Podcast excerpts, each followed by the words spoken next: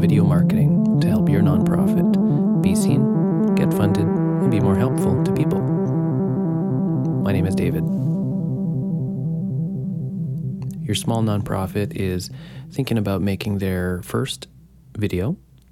Most likely it's a brand video or some kind of introduction video that tells your story.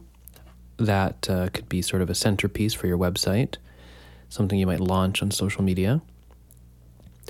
And one of the first things that you do, which happens to be something I've done 100 times, is look up examples of other nonprofit videos. You look them up on YouTube. You look them up on your peers' or competitors' social media. And you'll see what other people are doing, what kind of stories, what kind of imagery, what kind of music, how long, how short. And you shouldn't do that. I've stopped doing that. I don't recommend you do it. Maybe within reason, but I'll give you all the reasons why you shouldn't do that. And at the end, maybe you can still look up examples, but from a more strategic perspective. So here are the reasons why it is not useful and not helpful to look at examples of other nonprofits' videos. First of all, you don't know the goal of that video unless you know someone at that organization and they let you in on all their planning. You can't know the goal.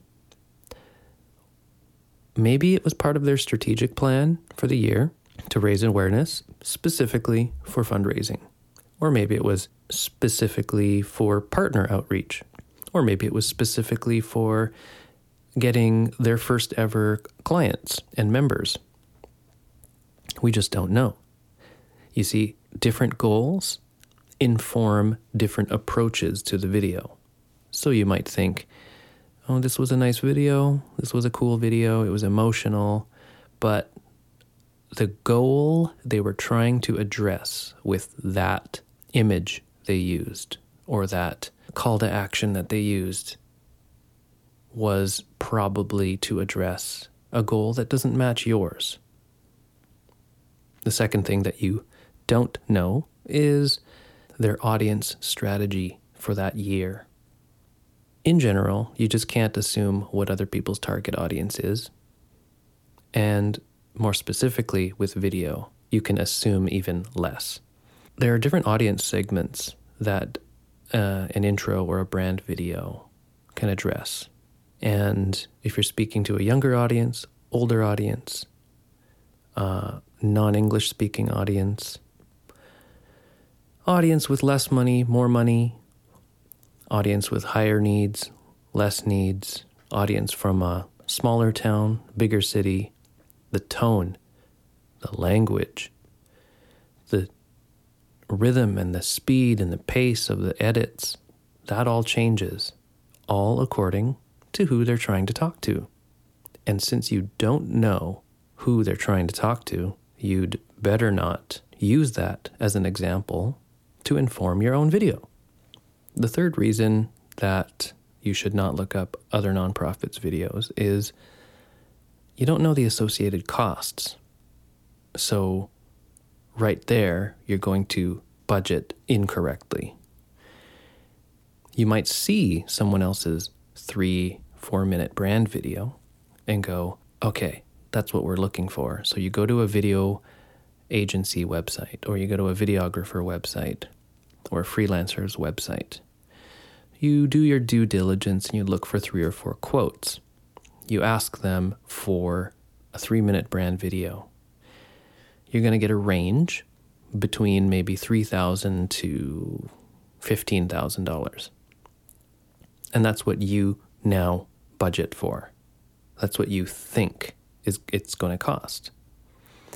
But what you don't know is that that was just the video part of the budget. That was just the cost to make the video but not the cost to market and promote and do all that back-end work. Often a video budget is only 15 or 20% of the entire budget to make sure that audiences saw it. Examples of that are ad placements, promoted posts on social media, cutting it up into little bits, doing press servicing, doing an audio version for radio. So right there, your budget has been misinformed. So we take all three of those reasons. You don't know their goals, you don't know their audience, you don't know their costs, but you base your wishes and your project on what you saw. You are set up for surprises and hard lessons that will result in running out of money, delays, losing interest, and then a videographer or a video agency who are kind of losing their patience and deprioritizing your project. The things to consider for your first video are balancing the time and the cost and the return. But how do you know how much time it's going to take? How do you know how much it's going to cost? And how do you know the return that you're trying to get? I'm not going to be able to explain all of those things in this one episode, but I can tell you that the internet has made it the perfect time to address all three of those things, to reduce or at least control the time it takes to make a video, to reduce at least the technical costs of making a video, like fancy camera gear, and to think about different returns and results for this supposed cheaper video that I'm proposing for a small nonprofit. Homemade video is the way to go right now.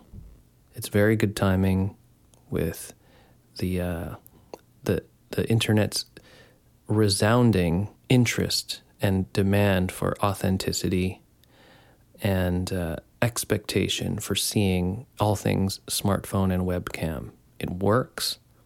And so that should liberate you. That should take the burden off your shoulders of having to go fancy and do all that research and looking up examples. The only thing you need to do for your first intro video is this.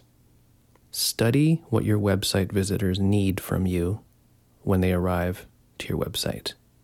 Study what they need. Are you in senior services? Perhaps the visitors tend to be the children of these seniors, adults who are looking for care for their seniors. Talk to your clients or talk to similar agencies. Ask them what happened when they visited the website, what came next. Was it an inquiry? Was it a question that is frequently asked? Are there groups and forums and social media where your ideal client hangs out and asks particular questions or has particular barriers? Study. All that money and time you might have spent on a brand video, spend it instead on the time it takes to study, survey, interview, ask people what they need when they get to your website. That is going to inform what to say, and what kind of video you want to make on your website. So I'll give a couple examples before we end this episode.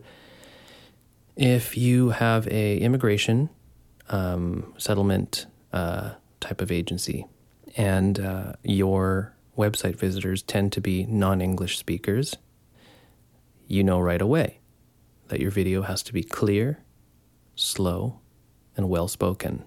You know right away, based on your history of services, what they're looking for upon arrival to the country or to your city. Talk about that in the video. We don't need to talk about emotions, branding, stories, all your values and all that. You just need to say, I see you, you've arrived to my website, I have a pretty good idea of what your needs are, and here are the answers.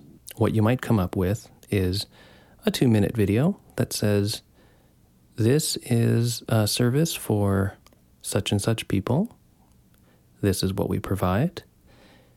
This is how to get in touch with us, and this is what to expect when we contact you, and the steps that we will take you through to get you the help that you need.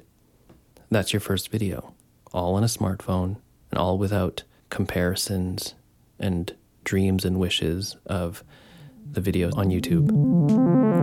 For more resources on the things that I talked about, go to my website, nonprofitvideocomms.ca, and you'll find free resources. Also, listen back to older episodes of this podcast or follow me on LinkedIn. You can find me, David Phu, Phu. Thanks for listening to the 20th episode of Nonprofit Video Comms. See you next time.